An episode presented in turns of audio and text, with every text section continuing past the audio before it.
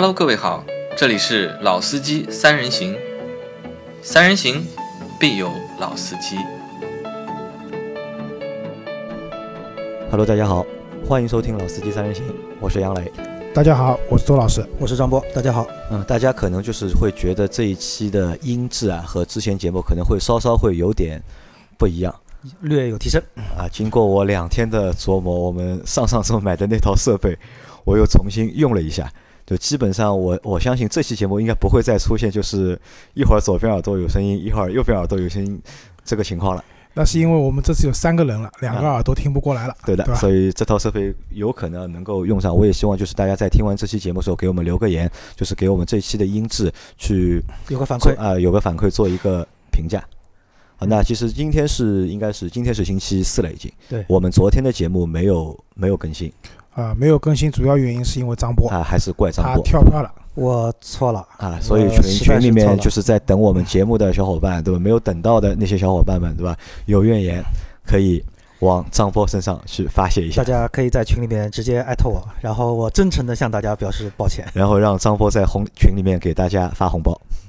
啊，对的，我发红包很重要。啊，那下个星期就是北京车展了，北京车展了就是四月的北京车展。我们我和周老师和张波，我们都会去到北京车展。其实啊，在不管是北京车展也好，或者是上海车展也好，在每年的车展前夕，都会有大量的新车上市、对上开发布会。对啊，对的，我觉得这是一个蛮聪明的方法。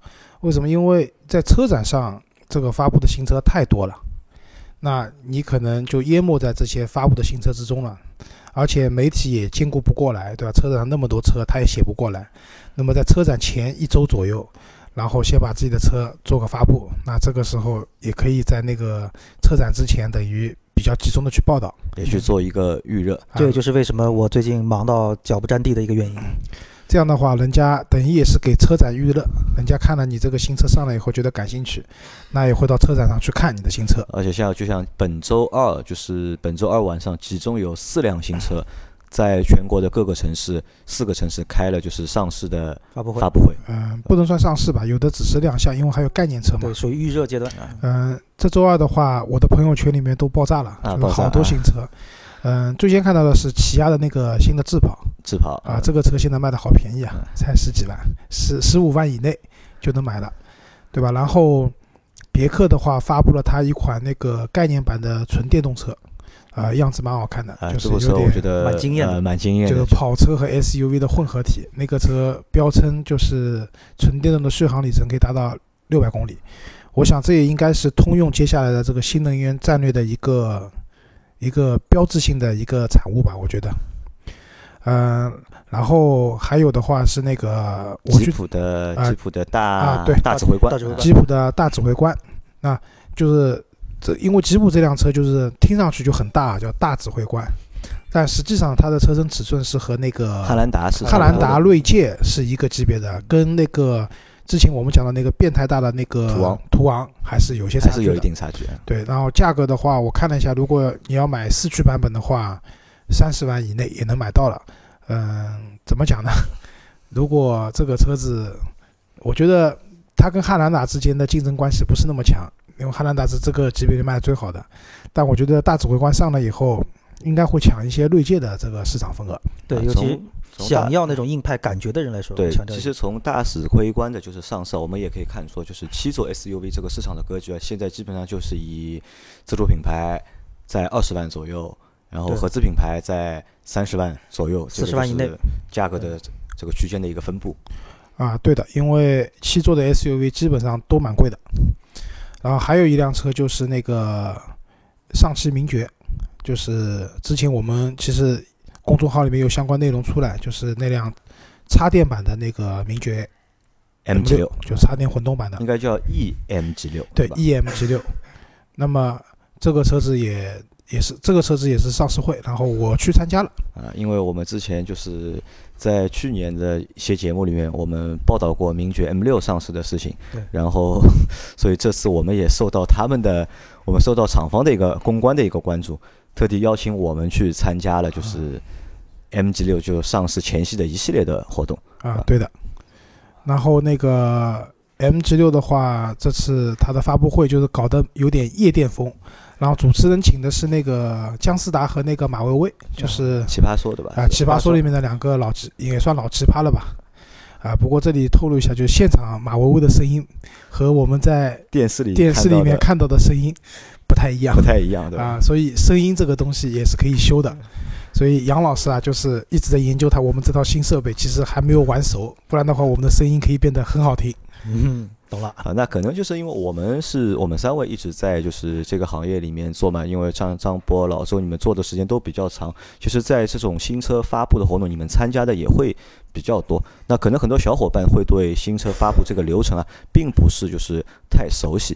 那我们可以先让周老师和大家来说一下，就是一般厂商有一辆新的车发布之后，就是他会做哪些就是公关上的一些动作。啊，就这个不自夸的讲，就在过去大概十年中。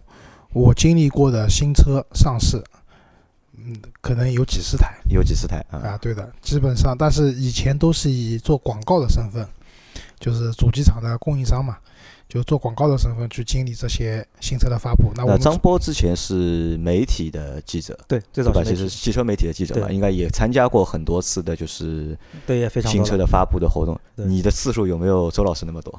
嗯，差不多吧，也是从零六年开始。零六年开始，对对，对我零七年开始做嘛，上汽下面所有的品牌我都服务过。呃，那但这次呢，我是作为媒体，媒体啊就是张波以前是媒体，现在去做广告了，对吧？那我以前做广告，现在来做媒体了。那作为媒体人，嗯，经历这个新车的发布，那我觉得整个感受还是不太一样的。不太一样啊，最大的一个不一样在哪里？最大的不一样就是。更容易受到尊重嘛？对，以前看到你都是叫你小周，对吧？现在看到你要叫你周老师，啊，对啊，现在就是到哪里都是老师，对吧？不管对方级别再高，看到你也得叫老师啊。但开玩笑，这个有点小小的虚荣心。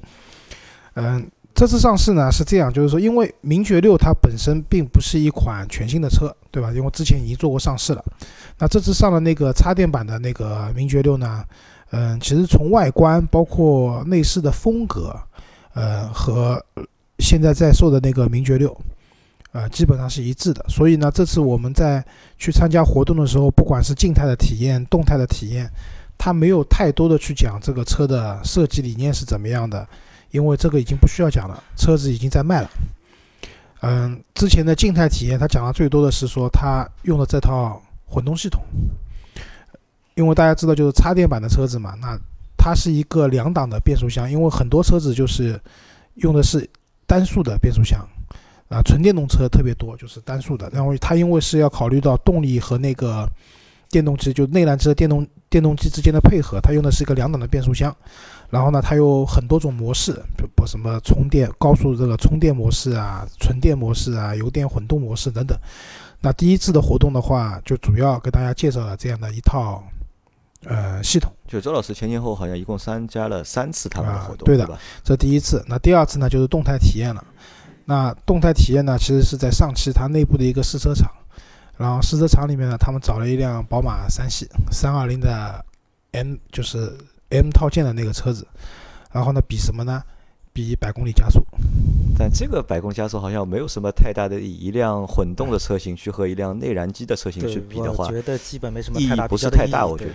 啊，对这个其实我我也觉得是因为用了电动机的车子本身就是有先天性的优势的，因为电动机的扭矩输出是没有转速的限制，你起步肯头段的速度肯定是啊电动机啊对的，不存在到转速才有最大扭矩的问题。所以零到一百的话，确实是名爵六要快一点。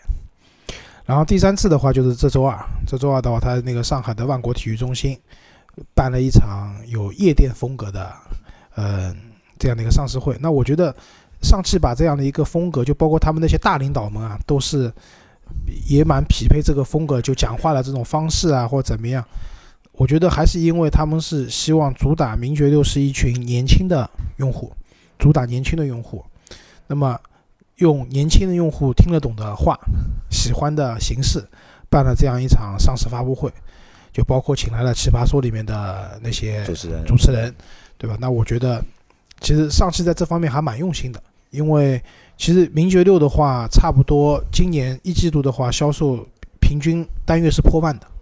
因为我们之前我们每个月都会做那个销量分析嘛，虽然轿车市场卖的多的像德元朗这样能卖到四五万台，但是轿车市场里面其实能卖的多的都是合资品牌，像轩逸，对对吧？朗逸这些大众的一些车子，如果说一台嗯自主品牌或者说我们国家自有的品牌的车子能单月卖了破万的话，其实算一个蛮好的成绩。算一个被市场接受的一个认可度还蛮高的成绩。那但说到这里啊，倒有个问题要问周老师了：名爵这个品牌到底是合资品牌还是自主品牌？因为其实名爵也是一个有很长历史悠久的一个品牌了对我们以前做过一期节目啊，就是不知道小伙伴们有没有听过啊，叫假洋鬼子和伪军，伪军，嗯，对吧？当时讲的宝沃对吧？宝沃，沃对吧？和那个纳智捷，纳智捷，嗯，对吧？那宝沃它本质上是德国的一个品牌，然后被买下来了以后，嗯，主打的是这种德国的这种风格，对吧？但其实是中国人自有的一个品牌了。那我觉得名爵和宝沃之间蛮像的，因为名爵确确实实是英国的一个品牌，对，而且在那些年代它是非常辉煌的一个品牌，而且它名爵当年是作为英国人来说，是一个梦想，就是买到来名爵的车就是一个人生成功的一个标志。就是美国人说每家人家都有一辆雪佛兰，嗯，对，对啊，英国人说只有成功人士家里面才能有一辆名爵，对，确实是一个 怎么讲，就是非常成功的一个品牌。但是后来因为经营不善各方面原因以后，这个名爵就被我们中国的当时南汽买了南。汽收购对吧？对这个我们后面再讲，就是南汽和上汽之间当时买名爵、买荣威啊，出荣威这个品牌也有蛮多故事的。那所以其实名爵现在在国内，你说它是自主品牌吧，也不是，对，对吧？但你说它是合资品牌吧，现在也不也没有人跟你合资，那厂方有没有去谈论这个问题？厂方没有讲，就没有没有去谈这个问题？但他们讲的是血统。对血统啊，我觉得这个就是纯粹的从广告层面出来的这么一个宣传口径了。那我们正好讲到名爵啊，就简单跟大家介绍一下。那名爵的创始人叫什么？叫威廉·莫里斯，英国人。他号称用四英镑开始了他的汽车帝国的梦想四英镑起家对啊！吧？当然，四英镑不是用来造汽车的，人家很务实的，拿了四英镑以后找了个店面，先修自行车，然后在一九二三年的时候，那个时候就是挂着名爵那个就是八角形的标的那个车子，在英国路面上已经能见到了。MG 出现了，对的然后其实是在一九二四年的时候，真正注册了这个商标 MG 的商标。对的，那 MG 什么意思啊？就是 M 是就是莫里斯，莫里斯啊，对，G 的话是叫我不知道念的对不对啊，叫 Garage。就其实这个是他当时经营的一家汽车的经销店，就有点像现在的 4S 店。对，对，那个时候没有 4S 店，就是他经营的这家汽车店叫做这个名字，所以它叫 MG。然后呢，最早的时候呢，他传了一部车，就有点我们讲传电脑一样的，就自己组装自己？买配件，自己装。买配件，装了一部车出来。然后呢，逐步逐步就进入到了这样的一个汽车的一个制造的行业里面。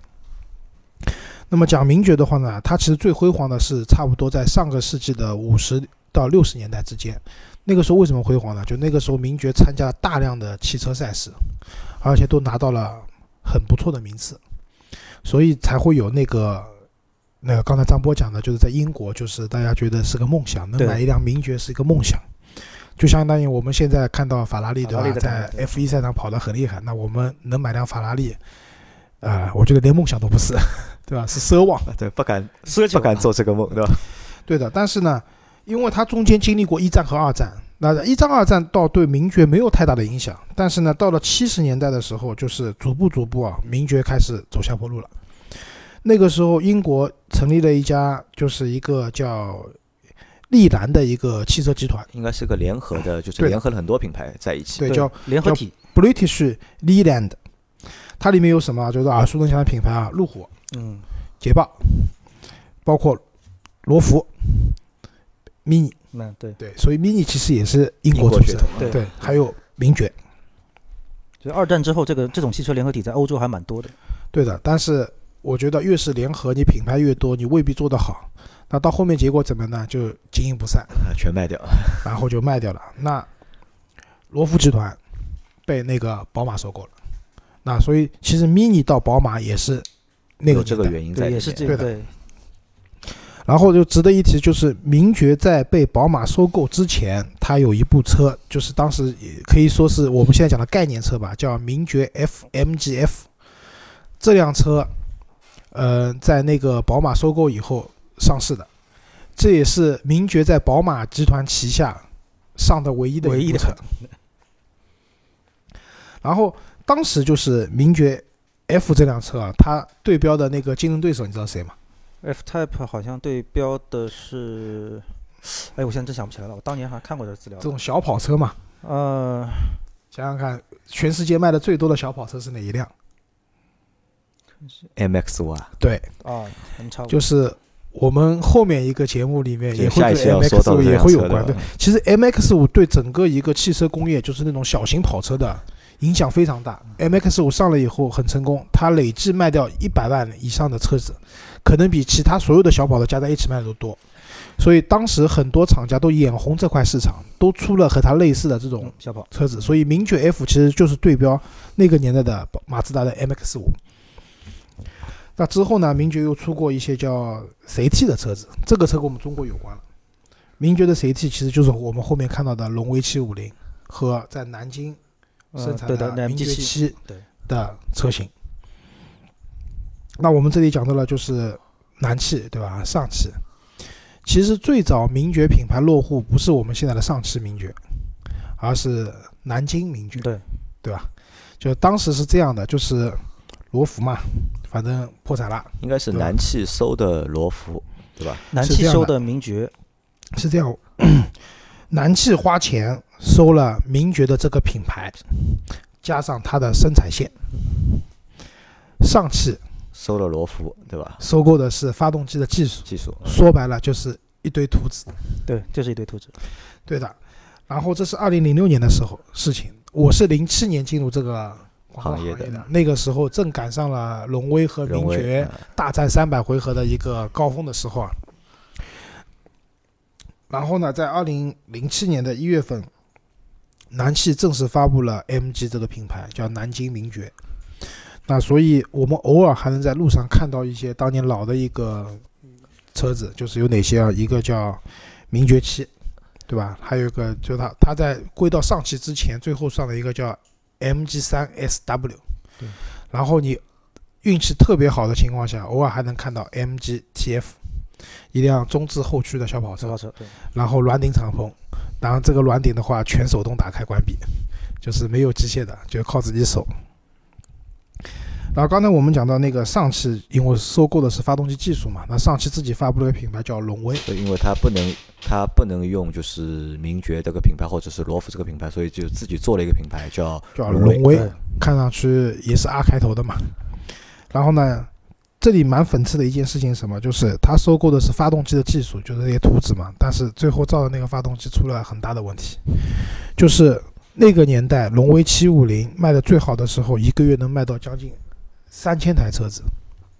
三千台车不像现在啊，动不动就几万辆。那个年代，一辆二十几万的自主品牌的车子3000很吓人能月销三千，很吓人。那个车差不多都要卖二十三万到对二十五万。当然了，它的配置也是很很齐全的，对吧？二点五 V 六的发动机当然对，五档的自动变速箱，然后什么蓝牙电话、导航这些东西，在那个年代都有了。但比较讽刺是什么？我记得很清楚，就那一年的十月一号放放假的时候，我那个时候在农家乐吃饭，突然接到厂家公关打给我的电话，说论坛里面出事儿了。那个时候是爱卡论坛，让我们赶紧去看看怎么回事情。结果一看，就一发不可收拾，就是大量的车子在，因为它是自动挡嘛，在行驶过程中熄火。对。然后那个时候就厂家没有办法解决这个问题，就是熄火了以后，不知道原因，也看不到故障码。那那个时候我们自己瞎猜啊，其实这套发动机的程序也是当年英国的工程师写的。来了中国以后，可能因为油品，因为各种原因，对吧？空气质量等等原因，水土不服了。但是具体问题出在什么地方，没有人知道。然后那厂家这个问题最后怎么解决？后来厂家用了一个很笨的方法去解决这个问题，就是把发动机的怠速的标定提高。就是大家知道，就自动挡的车子，当你挂在 N 档里面的时候，你可能你的怠速是六百转到八百转之间，对吧？然后你挂了 D 档以后，会稍微升高一点。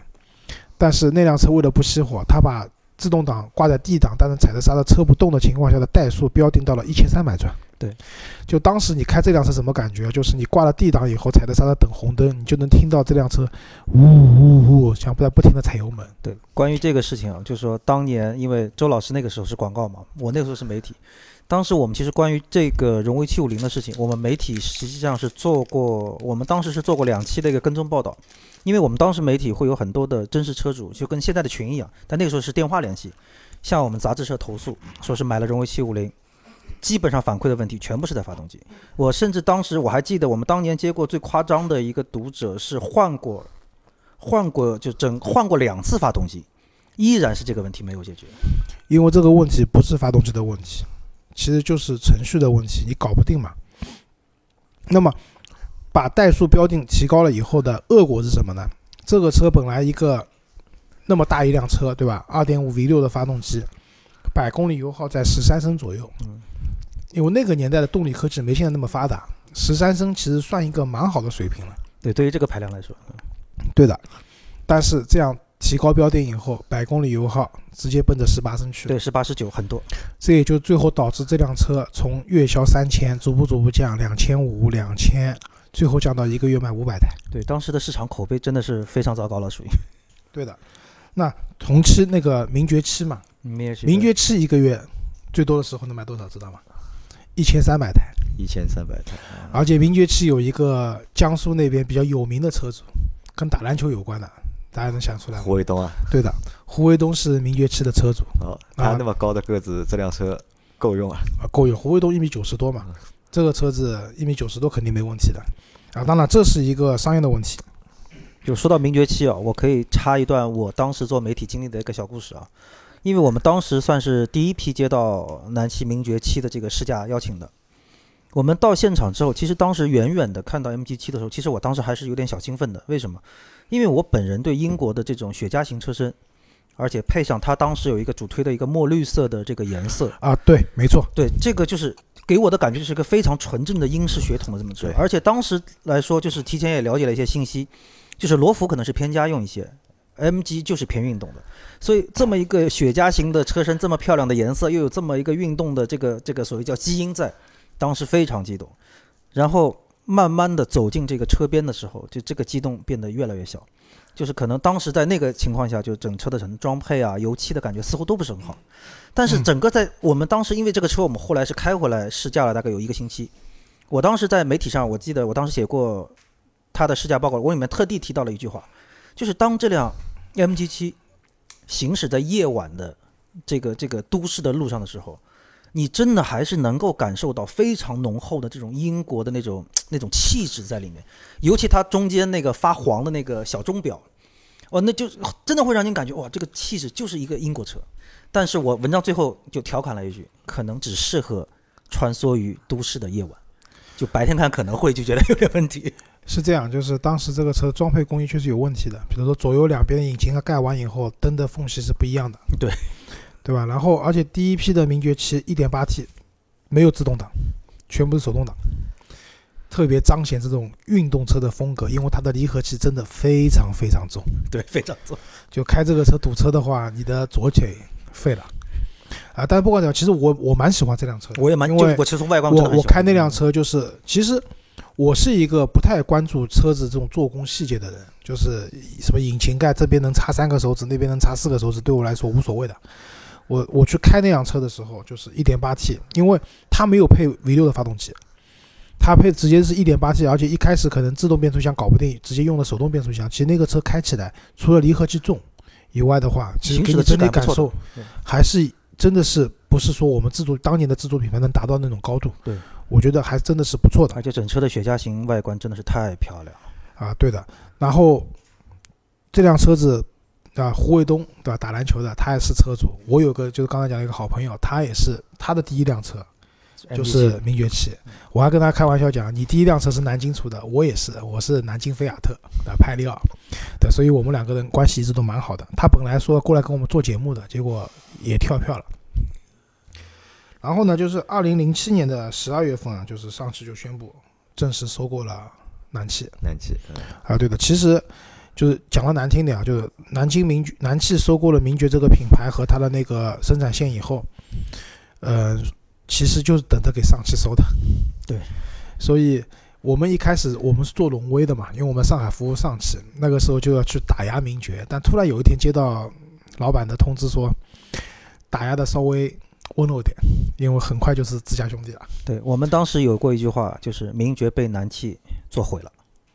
如果当年，我就我们当时真的是就媒体圈就大家会可能会这个就是感觉啊，就如果当年名爵直接给上汽的话，可能就是名爵就会做得更棒。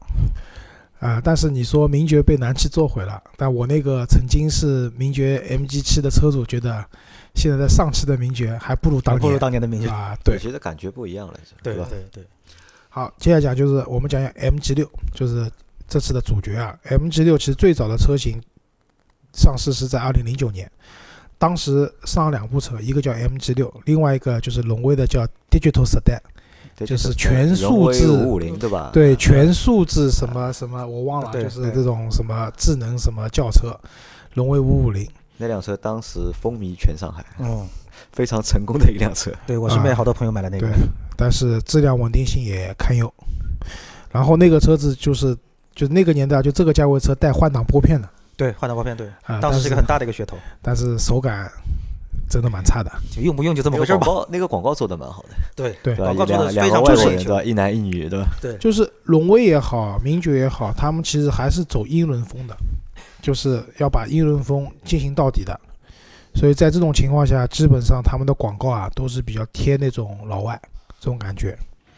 然后呢，我们又讲回到这次的那个 EMG 六的这样的一个上市的这样一个活动里面来讲，其实老周呢去参加三次活动，对吧？人家也客客气气叫你周老师。呃，说句实话呢，就是还蛮开心的去参加这样的活动，因为既能对吧看到一个新的车子，然后呢也能了解一些可能普通消费者没有那么早能了解到的一些信息。但是呢，我还是有些话呢不吐不快。是这样，就是说，大家还记得，就最早就这一代的新的名爵都上的时候呢，他们那个时候是找的是思域在哪里，对吧？就是要跟思域去对比嘛。啊，那当时包括他的车什么百公里加速对对，六秒钟啊，六点六秒好像对吧？啊，这些呢也被我们说了，因为我们觉得这个东西有点太夸张了，对吧？然后这次上市的那个 EMG 六呢，因为有插电混动，有电动机的加持以后呢，它的百公里加速就是原厂车确实能做到六点八秒左右。嗯，这对于一部十几万的车来讲，对吧？我们撇开比亚迪秦啊，那个比较变态，五点九秒，大部分的车子能跑到这样的一个速度，其实是非常快的。而且也确实在动态试驾的时候，我们也看到，就是正常开，对吧？也不用什么特，因为这个车也不存在弹射起步的问题，就正常起步全油门，然后车子大概在起步开出去两三米以后呢，也电机这个时候最大的输出扭矩到了，到轮子那边了，然后轮子开始打滑，滑了两下以后呢，就正常又开出去了，基本上就能做到一个六点八秒的速度。那我觉得这个车子是倒是实实在在一部性能还不错的车子。但是呢，就是这次呢，他找的那个竞争对手啊，思域看不上了，就那个变成宝马三系了，而且还是宝马三系的那个加了 M 套装的车型。就那当然，厂家是希望我们讲，就是能不能，嗯、就是讲名爵六的时候都把宝马三带上，对吧？呃，他就是你们在试驾活动里面就是带的那辆宝马是三二零还是三二八？三二零。是三二零对对，吧？三二八他跑不过，然后就带上。然后周老师回来以后呢，也发了一些文章，对吧？什么对比宝马三啊，或者怎么样啊？那我我倒也不觉得说发这东西有多违心啊，但就觉得这个事情在我看来，呃，怎么讲呢？就是稍微有点不合适。不合适？因为两部车子，就是你讲年轻人的座驾，对吧？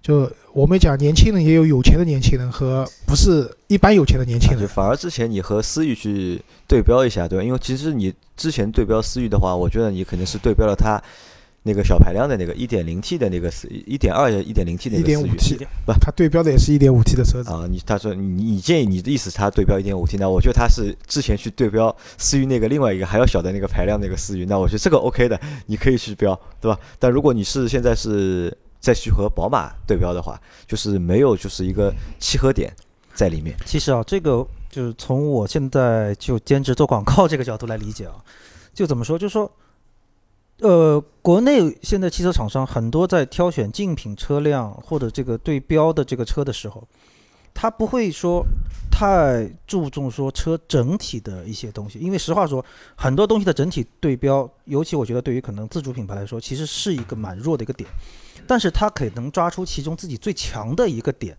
那可能在这个差不多他们认为可以覆盖的这个消费人群里面，然后找出一个大家可能还比较热的这个这个车的它的那个点来对比一下。那我觉得从做广告的角度来说嘛，反正也可以理解吧。就是说，就是怎么叫博眼球或者拉关注，那这个点就从广告层面可以理解。杨磊，你觉得呢？我觉得这个东西分两方面看啊，一方面就是像张波前面那个说法，我觉得我也认同，对吧？大家要找卖点，对吧？找热点，对吧？可能就是要靠一些就是他们觉得妥，可能我们觉得并不是对太妥，因为毕竟但我们还是其实以现在是以媒体人自居，不是以广告公司自己，对对吧？如果我们在做这个广告的话，那可能我们也会去绞尽脑汁去想一些比较夸张或者想一些比较离谱的东西。那这是一方面。那第二方面呢，我觉得还是要看什么？要看就是用户啊，真正的用户对这个东西到底买不买单，对对吧？如果不管你之前怎么说，你天说的天花乱坠也好，或者你之前很高调或者很低调都无所谓，但最终客户买单了对，用户买单了，就是你的销量出来了市，场的认可达到一个预期销量的，那就证明你之前的这个策略或者方法，是正确的。可能是正确的。就听过杨磊和张波的说法，就我现在知道，就是我跟杨磊呢已经把自己的身份转变过来了，我们现在是媒体人，张波还停留在广告人的这个阶段，对吧？充分说明我从媒体人转到了广告那在。这里啊，就我倒要重申一件事情啊，其实我们在这次做这次的节目，包括就是让周老师去参加就是名爵六一 M G 六六的发布的活动，其实我们是并没有拿到厂方的充值，我们也没有拿到厂家的赞助，纯粹是一个就是很自然的一个很纯粹的一个节目的一个内容。啊，而且包括我们在最早一期我们在做名爵六的节目的时候，其实当时大家可以去翻一下那个节目，其实我们当时并没有去吐槽它这个东西夸张也好，就是偷换概念也好，我们只是当时我看到这辆车，而且当时周老师觉得还蛮好的。还蛮好的，大家都觉得这辆车就是我们当只看了照片，当时你只看到照片，我觉得哎，这个车作为一个自主品牌能够做这样的车，这个外形我觉得是是蛮好看的 OK 的。如果我们抛开就是抛开品牌、抛开性能的话，单从这个车的颜值上，那我就觉得当时觉得这个车蛮好。确实不错，对？然后当时也看到他的那个诉求嘛，他的那个当时他的卖点就是性能嘛。其实我们也很很难看到，就是自主品牌的车有去走性能取向的。对，这个基本上就是看不到。那就我经历过，就是以前吉利啊，就吉利那个比较高端那辆车，轿车叫做吉博博瑞啊，博越啊，就吉利有一辆比较高端的，一个是 SUV，一个是轿车嘛。他当时那对他当时那个就是内部在那个培训的时候就讲，他的车是对标那个雷克萨斯的，不管是静音线啊或怎么样，而且对标的还不是 ES 级别啊，是它的 GS。GS 系列，对的，那当时我就觉得 这个想笑对有吧有有有点扯淡，对吧？那这一次呢，就是那、就是虽然我我要吐槽，就是说这个对比宝马的这种方式方法不是特别合适嘛，因为说句实话，两种受众人群差得太远了。差得太远。对，因为如果你说拿一个你的加速去跟对手比的话，那我觉得 QQ 还能说法拉利只有两个位置，我有四个位置，对吧？那我比法拉利好。嗯，这这个也是个个点。啊，对，啊，看看做广告的人对吧？做广告的人这个也是个点，对吧？那但是呢，我们又不可否认讲，就是刚才杨磊讲，就是名爵 EMG 六是一部颜值上非常漂亮的一款车子。然后它这次上市的三款车型，便宜的十六万多，最贵的是十八万多。如果你问我选哪一款的话，那我推荐是买顶配的车买。顶配对，为什么呢？因为它讲究自己是一个有互联网属性的车子，然后，但是它一些比较好的配置，比如说什么三六零的一个全景摄像头啊而且它那个摄像头清晰度蛮高的，就不是那种很山寨的感觉的，蛮不错的。然后它可以用手机，因为我以前那比亚迪秦级的可以遥控的，对吧？但我要带一个很大很大的一个钥匙，像个遥控器一样的，其实带上不方便。但是 E MG 六的顶配的车子，它可以用手机去遥控。它这次上市会的时候，是他们于总坐在看台上把那辆车直接遥控出来的，所以车上是没有人的，对吧？包括它那个什么自动泊车，对吧？然后它有很多一些呃比较高级的主动的安全配置，嗯、都在这个顶配车上有。这个车子只比低配的贵了，可能我算了一下，好像一万九左右吧多块钱。啊，不到两万，嗯，其实这个性价比是非常高的，对吧？然后这个车子包括它的一个，其实不光外观，它的外观其实看上去雪茄型的车身的这种元素还在，然后它的那个前脸的话，其实看看还有点像奔驰，哎，对，但也不是说看上去抄袭的，就是确实这种感觉还不错。然后内饰的设计，它用的斑马系统，就是那个导航啊这种嗯智能的系统它都有。那这款车子其实本质上还是不错的，呃，但我觉得就是可能就是这辆车只是针对那些就是限牌的啊城，市，对，这就是我想讲的下一句话。还是有点吸引。但是 如果脱开这个限牌城市这个售价的话，可能就是吸引力或者是优势就几乎没有了，就啊，对的，因为它只针对那些对插电混动友好的限牌城市，比如说北京也不行，因为北京插电混动是不可以上新能源牌的。北京要纯电嘛，纯电，对，对，而且北京现在一年发五万个新能源牌照，现在好像有好几十万的人在申请，在排队啊。就不像以前好像说三个月一定能摇到的，现在也能不能摇到也是完全看运气了。啊，当然，因为现在其实因为双积分制下面嘛，各个车企都在推这些新能源车，对吧？那么，嗯、因为这个价格，因为它有电池、有电机这些东西在里面，它的价格不可能太便宜的。而且现在国家对插电混动的车型的补贴也低的，现在今年六月份以前的话是一万六千八的补贴，到六月份以后的话就变成一万一了，好像。就整体的补贴是退坡的，跟纯电动车比的话，补贴是少的。那在这种情况下，这些车子基本上都要卖到这个价位的情况下，确实是限牌，并且插电混动可以上当地的新能源牌照的城市，更有吸引力。呃，不是更有吸引力，就主要在那边卖主要是啊，主销售是啊。但就是还是回到那句话，就是车本身还是一辆不错的车。那我是觉得厂家在讲自己就是针对年轻人，然后给年轻人有一辆可以他们可以入门级可以开的车子，性能什么都过得去的，都是没错的。我只是觉得可能你在 选择你的竞争对手，或者说在你对外宣传的时候更务实一点。那这可能也是什么？也是目前一个行业的现状，或者是一个行业普遍遇到的一个困难。特别是针对就是自主品牌的车企来说，其实我们服务过很多自主品牌，对吧？大家都在在服务自主品牌的时候，也会遇到这样的一个困惑，对吧？到底自主品牌这个广告宣传该怎么打，该怎么走？对其实对整个行业来说都是一个比较难的一个点。对，而且你像从如果说是你是进口车或者你是合资车，就是你本身的品牌的这个影响力是在的。那作为一个自主品牌来说，就是相对来说品牌力可能相对弱一些的情况下，我怎么能够尽快的让市场能够去知道我、了解我，并且说是我们不要说接受吧，就是至少说从 内心有一种去了解的欲望，在这个点上，其实有的时候也很难怪说自主品牌的有些路可能会走的比较极端，因为他们确实面临的压力是非常非常大的。那就是最后我们重申啊，就是我们那个 Auto B B 一贯都是非常支支持自主的，我们中国的汽车品牌的。对的，对，我们也绝对希望就是说这些，包括名爵也好，或者其他的一些自主品牌也好，都能卖得更好，出更好的产品，对对吧？那我们今天聊这些东西的目的是说，我们并不是吐槽厂家去比的宝马三到底有多不务实，讲的那有多不要脸，不是的，而是希望说厂家可能在宣传更务实的方向，能够找到一个更好的方法更好的对或者方式一。个切入点，就把产品做得更好。那我觉得我们的这个民族的这个汽车工业啊，才会有更好的发展。啊真正大发展。对啊，好吧，那这期节目周老师没没有了对吧？啊没有了好，啊，那这期节目就到这里，好吧？好，谢谢大家，感谢大。家的收听。啊，再见见。